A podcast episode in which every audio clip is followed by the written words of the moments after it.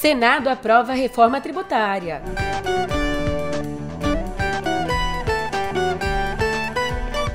E a decisão do Supremo que facilita o divórcio.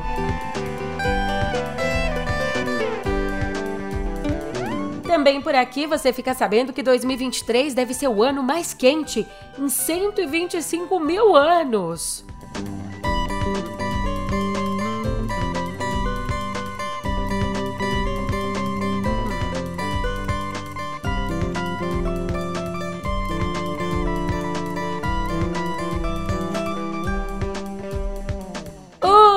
Ótimo dia, uma ótima tarde, uma ótima noite para você.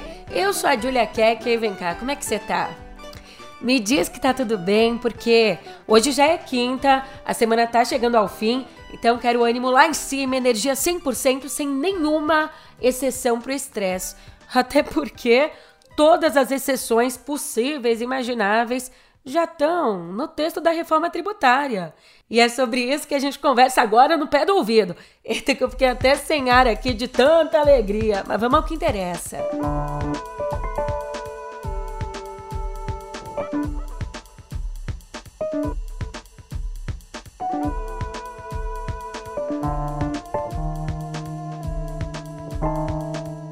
Por 53 votos a 24, o Senado aprovou o texto principal da reforma tributária, passou a régua. A vitória ela foi apertada, já que a PEC, uma proposta de emenda à Constituição, precisava de pelo menos 49 votos a favor, passou assim, ralando. O placar foi o mesmo nas duas votações. Votaram sim 53 senadores, não 24 senadores, nenhuma abstenção. Está aprovada a emenda número 803, substitutivo, com a subemenda de plenário do relator e com as emendas números 807, 824, 825 e, e para garantir essa aprovação, mesmo que apertada, o relator da reforma na casa, o senador Eduardo Braga, precisou ceder em vários pontos e, de última hora, acatou seis novas emendas, incluindo uma alíquota reduzida para o setor de eventos. Ele também apresentou uma subemenda, tem emenda, subemenda, você já viu isso? Mas ele também apresentou uma subemenda criando o Fundo de Desenvolvimento Sustentável dos Estados da Amazônia Ocidental e do Amapá. E uma vez aprovada no Senado, agora a PEC volta à Câmara para uma nova votação, porque os deputados têm que analisar né, essas mudanças que foram feitas pelos senadores. Vale pontuar em que nesses quatro meses em que ficou no Senado, o texto sofreu várias alterações como o aumento da lista de setores com tratamento tributário diferenciado. Escuta só o que disse o relator, o Braga, depois da votação. Eu prefiro ser essa metamorfose ambulante do que ter aquela velha opinião formada sobre tudo. O texto ao qual chegamos não é uma obra de arte perfeita mas representa o consenso possível dentro da correlação de forças da democracia. Aliás, é a primeira reforma tributária que o Brasil constrói um regime democrático, o que dá a dimensão da responsabilidade de cada um de nós na decisão que tomaremos e tomamos no dia de hoje. Já o presidente do Senado, Rodrigo Pacheco, ele não só deu declarações, não, ele discursou no plenário logo depois da aprovação. Eu gostaria, pela presidência do Senado, de agradecer a todas as senhoras senadoras, todos os senhores senadores Afinal de contas, por muitos anos, acreditamos que a sociedade brasileira já havia se acostumado com o sistema tributário caótico. Nos anos 1980, o tributarista Augusto Becker escreveu um livro em que chamava o nosso sistema de carnaval tributário, uma clara alusão à desordem que caracterizava o seu funcionamento. Havia concordância de que os tributos sobre bens e serviços. Duas horas depois. COFINS, o ICMS e o ISS eram técnica e operacionalmente ruins, mas a mudança parecia impossível. Afinal, no afã de realizar essa mudança, o Brasil enfrentava dificuldades para obter consenso e para estabelecer regras de transição não se vislumbrava a transição de um sistema para o outro. Um novo sistema, com arrecadação equilibrada, parecia impossível. Dois mil anos depois. Em sair desse sistema que, curiosamente, traz tanta insegurança jurídica. O princípio, a princípio, o sistema atual foi idealizado para ser uniforme. Ocorre que a distribuição de competências da Constituição Federal de 1988 provocou a instituição de verdadeiros puxadinhos tributários para atender a demandas extras fiscais e adequar a tributação do consumo à capacidade contributiva individual ou setorial. A solução encontrada foi uma combinação de tributos incidentes na origem, com base de consumo fragmentada entre bens e serviços, cumulatividade e inúmeras regras distribuídas entre a União, os estados e os municípios. Passou tanto tempo que o velho narrador cansou de esperar e tiveram de chamar um novo. E se teve uma coisa que a votação deixou claro pra gente, foi que o ex-presidente Jair Bolsonaro tem aliados fiéis no Senado, mesmo em temas que fogem da pauta de costumes. Como você viu, foi uma votação apertada, os articuladores do governo tiveram que suar muito a camisa para conseguir os 53 votos, mas, por outro lado, Bolsonaro, ele só reuniu a base dele num jantar. A picanha devia estar tá boa, né? Devia estar tá uma delícia porque só com o jantar ele reuniu é, todos os aliados e depois viu o PL votar em peso contra o governo. Aquele boi é criado num confinamento ouvindo música clássica, Quinta Sinfonia de Beethoven.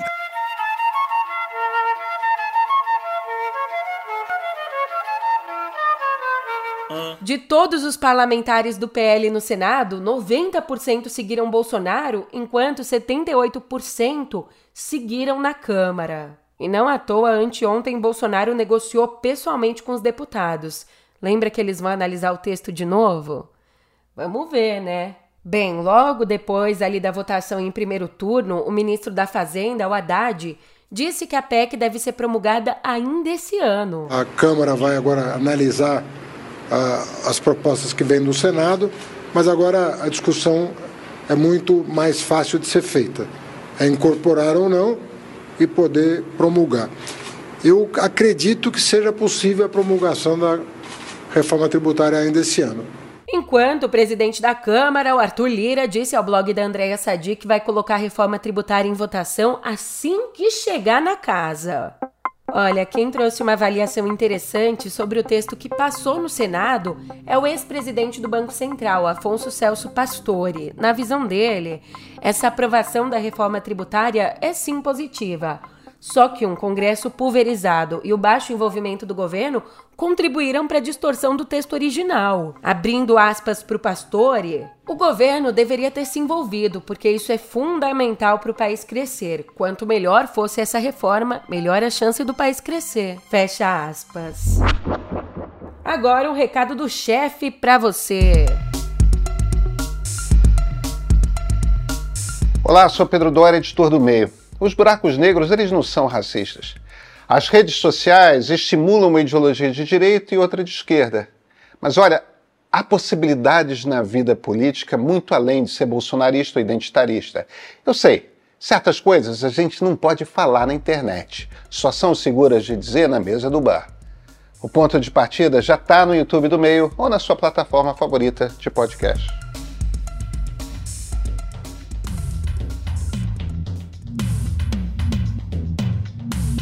Bem, a gente volta ao noticiário com uma notícia bem séria. Numa operação contra terroristas, dois homens ligados ao Hezbollah foram presos em São Paulo. Um deles foi preso no aeroporto de Guarulhos, chegando do Líbano com 5 mil em espécie. A PF acredita que ele já tinha informações para realizar ataques. É isso mesmo, de acordo com a investigação, o grupo pretendia realizar atentados contra prédios da comunidade judaica e israelense aqui no Brasil, prédios como sinagogas. Ainda outros 11 mandados de busca e apreensão foram cumpridos em São Paulo, Minas Gerais e Distrito Federal. Nesses endereços, a PF apreendeu aparelhos celulares, dinheiro e documentos. Segundo os investigadores, eles foram aliciados pelo Hezbollah e eram financiados pelo grupo. Agora, para cumprir ordem de prisão contra dois brasileiros que ainda estão no Líbano, a Interpol foi acionada. Esses dois têm dupla nacionalidade, brasileira e libanesa.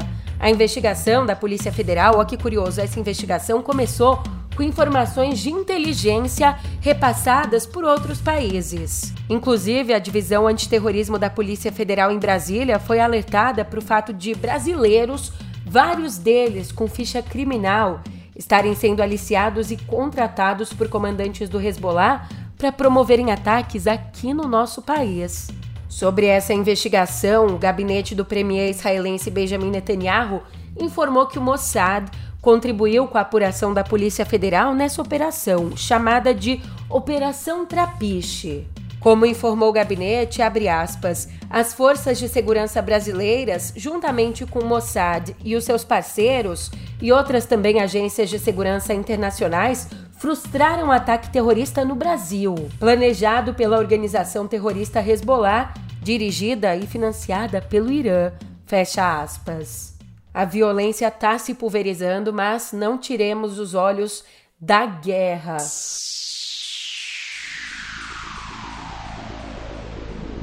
O secretário de Estado americano Anthony Blinken afirmou ontem que Gaza deveria ficar sob o controle da autoridade palestina, assim como a Cisjordânia, quando a guerra terminar. E essa fala é muito importante porque é a mais forte sinalização da administração de Joe Biden sobre o cenário pós-conflito entre Israel e Hamas.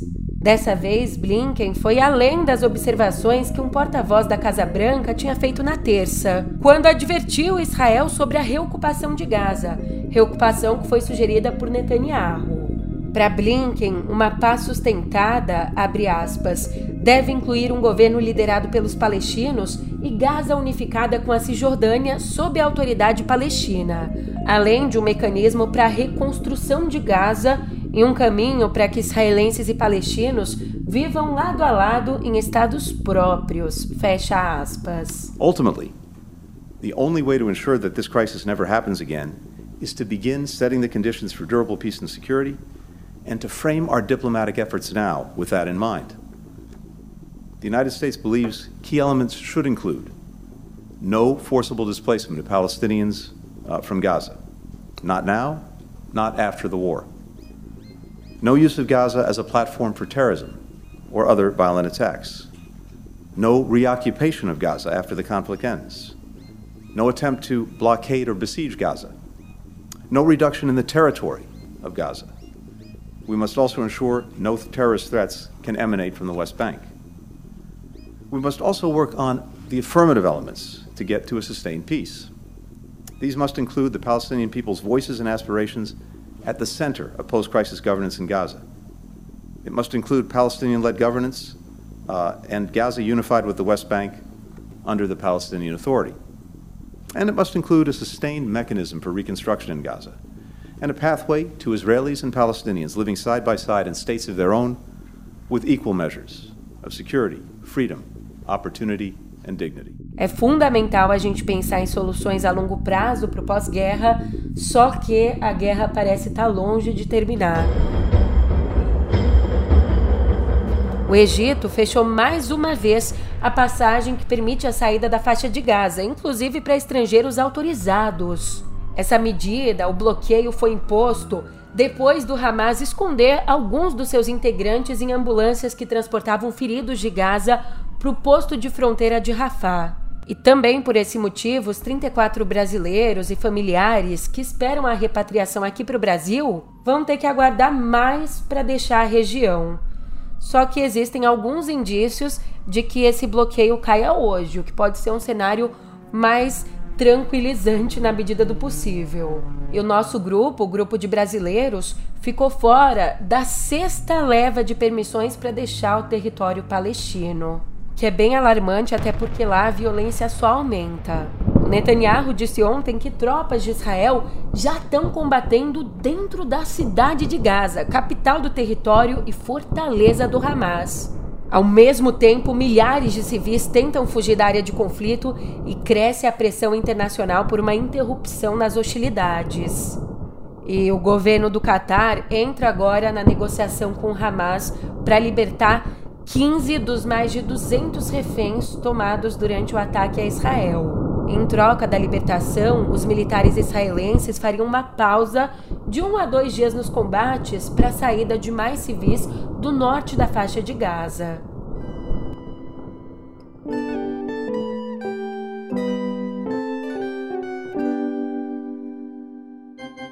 Na alegria e na tristeza, na saúde e na doença, na riqueza e na pobreza, por todos os dias das suas vidas, até que a morte os separe.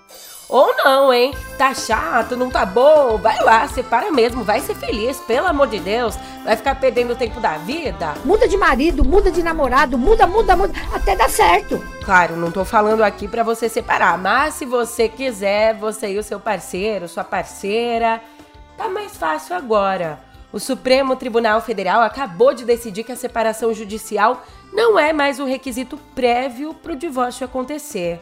Na prática, isso significa que, assim, até então, a Constituição dizia que para o divórcio acontecer era necessária uma separação judicial por mais de um ano ou a comprovação de uma separação de fato por mais de dois anos. Mas em 2010, uma emenda constitucional retirou essa exigência. Retirou, só que a gente não teve alteração nas regras da separação que existem no Código Civil.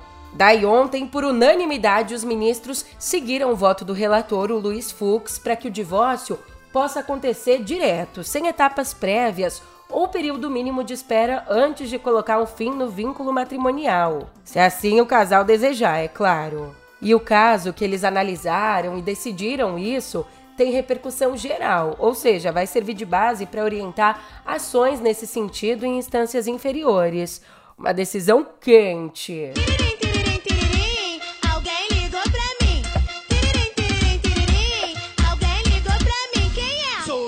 de fogo e o calor tá de matar. Mas quente mesmo é o tempo, hein? Meu Jesus, vai tomar uma aguinha também. Mas dizer que o calor desse ano é recorde, dá pra gente uma real ideia da situação. Só que um estudo do Serviço de Mudanças Climáticas Copérnicos da União Europeia indicou pra gente que esse ano vai ser o mais quente em 125 mil anos. Agora a gente consegue colocar o peso disso em perspectiva, né?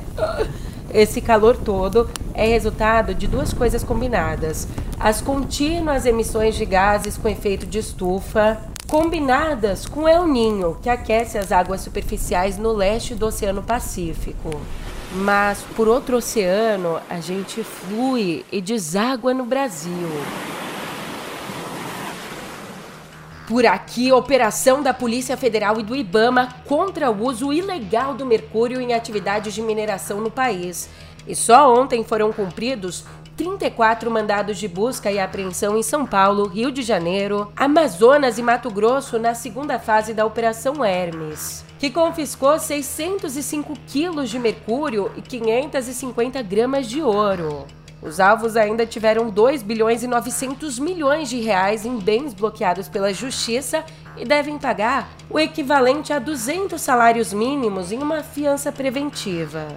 Aqui, eles são investigados por formar uma quadrilha suspeita de desviar 7 toneladas de mercúrio para extração de ouro em garimpos na Amazônia.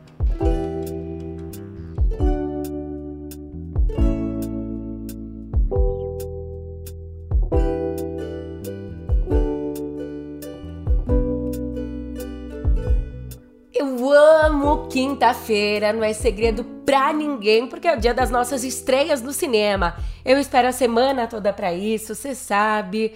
E hoje, mais do que nunca, porque nós mulheres dominamos as telonas. Somos irmãs, somos amigas, somos mulheres. Eu amo esse áudio. Então, vamos às estreias. Virgínia. Minha irmã, você tá de parabéns. A casa tá um, um brinco. Wanda e Valquíria se uniram, né? Pra quê? Pra me perseguir. Então vem, virei empregada.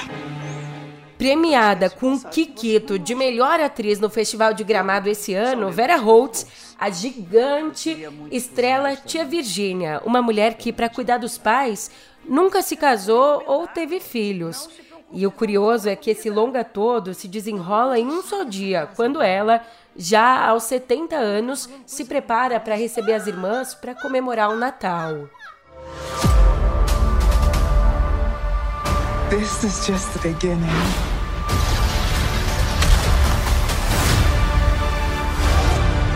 She tore a hole in space. There's a different reality leading into ours.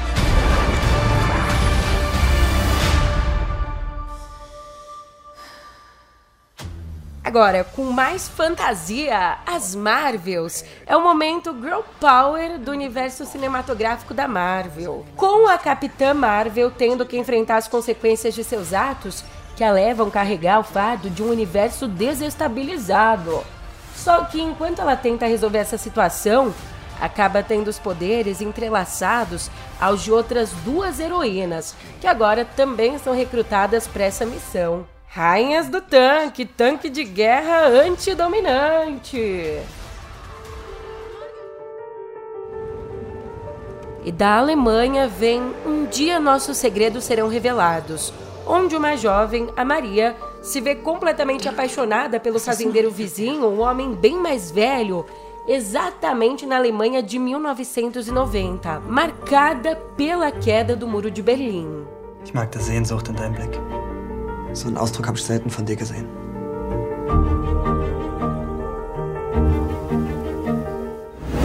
No mundo da música também tem mulher protagonista.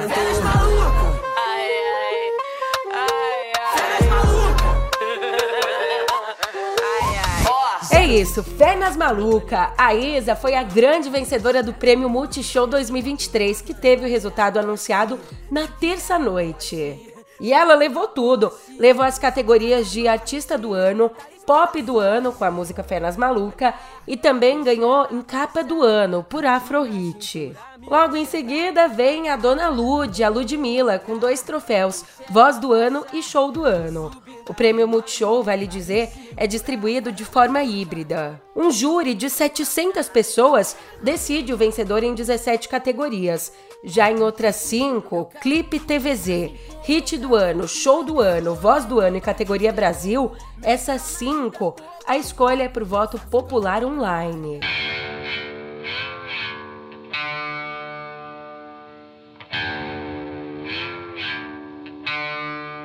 E vamos abrir espaço para um outro prêmio por aqui. Esse, um dos mais prestigiados troféus da literatura em língua portuguesa.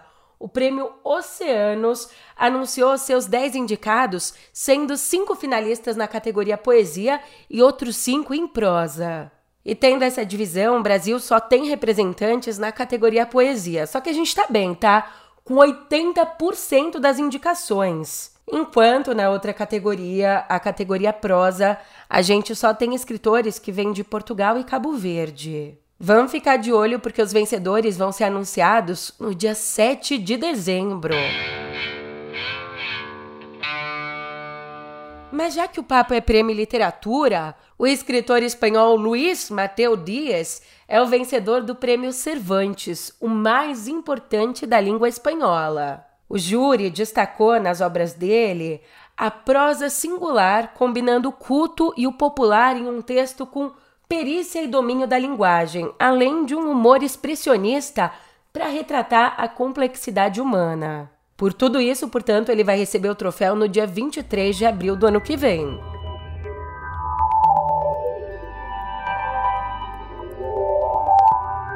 Em mais um dia cotidiano, aqui em Cotidiano Digital, lançamento. O Google anunciou ontem o lançamento de seu motor de pesquisa com inteligência artificial generativa aqui no Brasil, o Search Generative Experience. Esse recurso aqui ainda está em fase de testes e pode ser acessado pela página do Search Labs.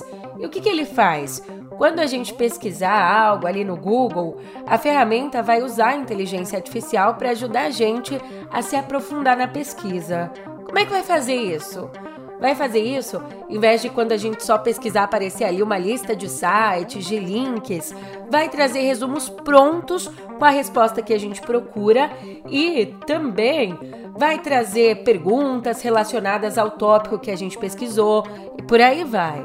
Inclusive, já na semana que vem, o acesso a essa ferramenta vai começar a ser habilitado gradualmente para os sistemas Android e iOS no aplicativo de pesquisas do Google. Ainda com a inteligência artificial em vista, com o objetivo de combater a desinformação nas plataformas, a Meta decidiu que vai exigir que os anunciantes do Facebook e do Instagram avisem os usuários quando publicarem conteúdos criados ou alterados com o uso da inteligência artificial. E essa medida, que foi anunciada ontem, a gente vê que ela vem principalmente para tentar limitar a propagação de conteúdos falsos durante as eleições presidenciais dos Estados Unidos, que vem aí se aproximando. Ainda, segundo a meta, alterações digitais sutis e apenas estéticas não vão ter que ser notificadas. Essa nova política deve entrar em vigor no ano que vem. E tem mais novidade na meta! Sabe quando a gente está ali no Instagram de bobeira, meio no meio do dia, não tem tanto tempo assim, olha rapidinho, acaba abrindo o direct sem querer ler uma mensagem, mas a gente não consegue responder naquela hora? Fica uma coisa meio chata, né? Porque embaixo ali da mensagem aparece que ela foi vista, aparece bem escrito assim: visto. Então, a gente tem que torcer para dar certo, porque a nova tentativa da Meta é exatamente um recurso para desativar essas confirmações de leitura no Instagram. Essa função vai ser bem parecida com a que é oferecida para gente desde 2014 pelo WhatsApp, que também é uma propriedade da Meta. Tá aí, logo logo a gente vai ter essa opção de desativar. Agora, eu que vou me desativando por aqui, ficando online pra folguinha. Obrigada pela companhia mais uma vez e a gente sempre te espera aqui, você sabe disso. Até mais.